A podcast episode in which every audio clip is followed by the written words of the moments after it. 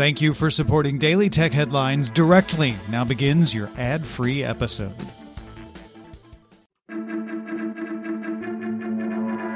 I'm Rich Stroffolino, and these are the tech headlines for the week that was. Adobe released Photoshop for iPad, unveiling the app at its annual Max design conference. While not feature complete compared to the desktop version, the app supports the Cloud PSD format to allow for syncing edits from iOS to desktop versions. According to Photoshop product manager Pam Clark, the 1.0 release focused on the most common workflows and use cases and plans to update the app more aggressively compared to the desktop versions to add features over time. The app is available as part of Adobe's Creative Cloud subscription. Adobe also announced that it plans to release Illustrator for iPad by the end of 2020. Microsoft unveiled a new Office app for iOS and Android, which now combines Word, Excel, and PowerPoint into a single download. The app also includes an action screen, which includes shortcuts for things like transferring files from a desktop, converting images into text or tables, as well as a document and QR code scanner. The Office logo was also updated to the Fluent design language Microsoft refreshed the Office apps with over the past year. The new Office mobile app is available now in public preview for phones only, no tablet support yet. ByteDance, the parent company of TikTok, launched its first phone called the Smartisan Jianguo Pro 3 with the TikTok app conveniently accessed from the lock screen. Back in January, ByteDance acquired a number of patents from Smartisan, a Chinese phone maker, and halfway through the year, rumors started buzzing about a Smartisan ByteDance phone, which is now officially exists in China. Reddit users in the Wall Street Bets forum are reporting that a flaw in the Robinhood stock trading app is letting them trade stocks with excess borrowed funds that allows access to what is essentially free money. A Robinhood spokesperson said the company is aware of the isolated situations and communicating directly with customers. Robinhood's business model includes the ability to trade free from commission fees. Robinhood Gold customers pay $5 a month to trade on margin or money borrowed from the company.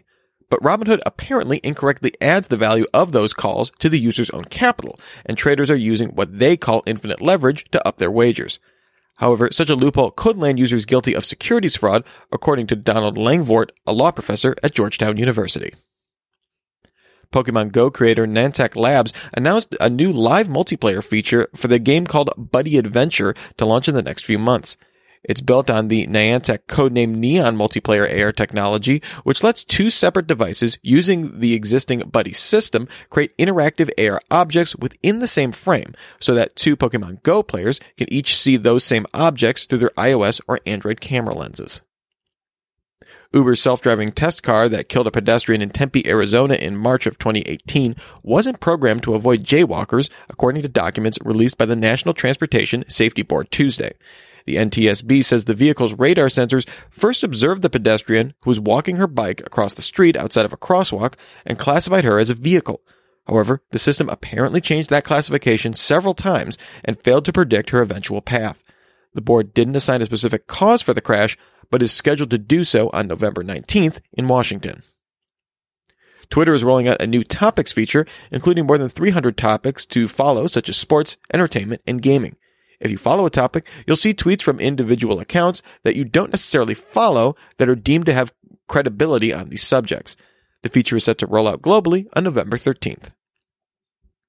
China issued official government guidelines Tuesday restricting ch- how children can play online video games.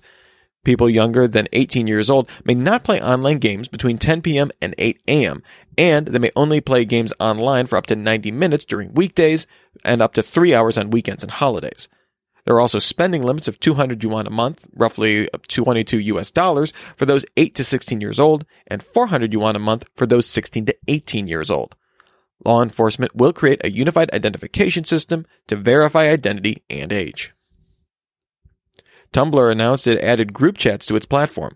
Chats can hold up to 100 members, be created and managed by any user, and are always publicly viewable.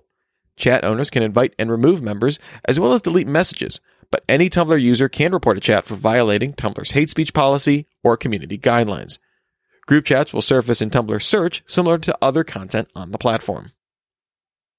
WhatsApp announced that it will roll out a global update for iOS and Android so that individuals can block other individuals, or anyone, from adding them to groups. Unless a user specifically says anyone can add them to a group within their privacy settings, WhatsApp will now send a notification asking if it's okay before they get added.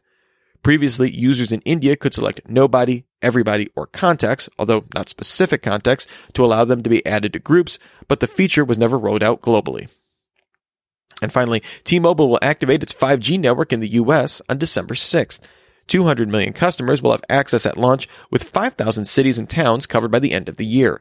T-Mobile also plans to launch a $15 a month 2 gigabyte and $25 a month 5 gigabyte phone plan. Each plan will get an additional 500 megabytes added at the end of each year for up to 5 years.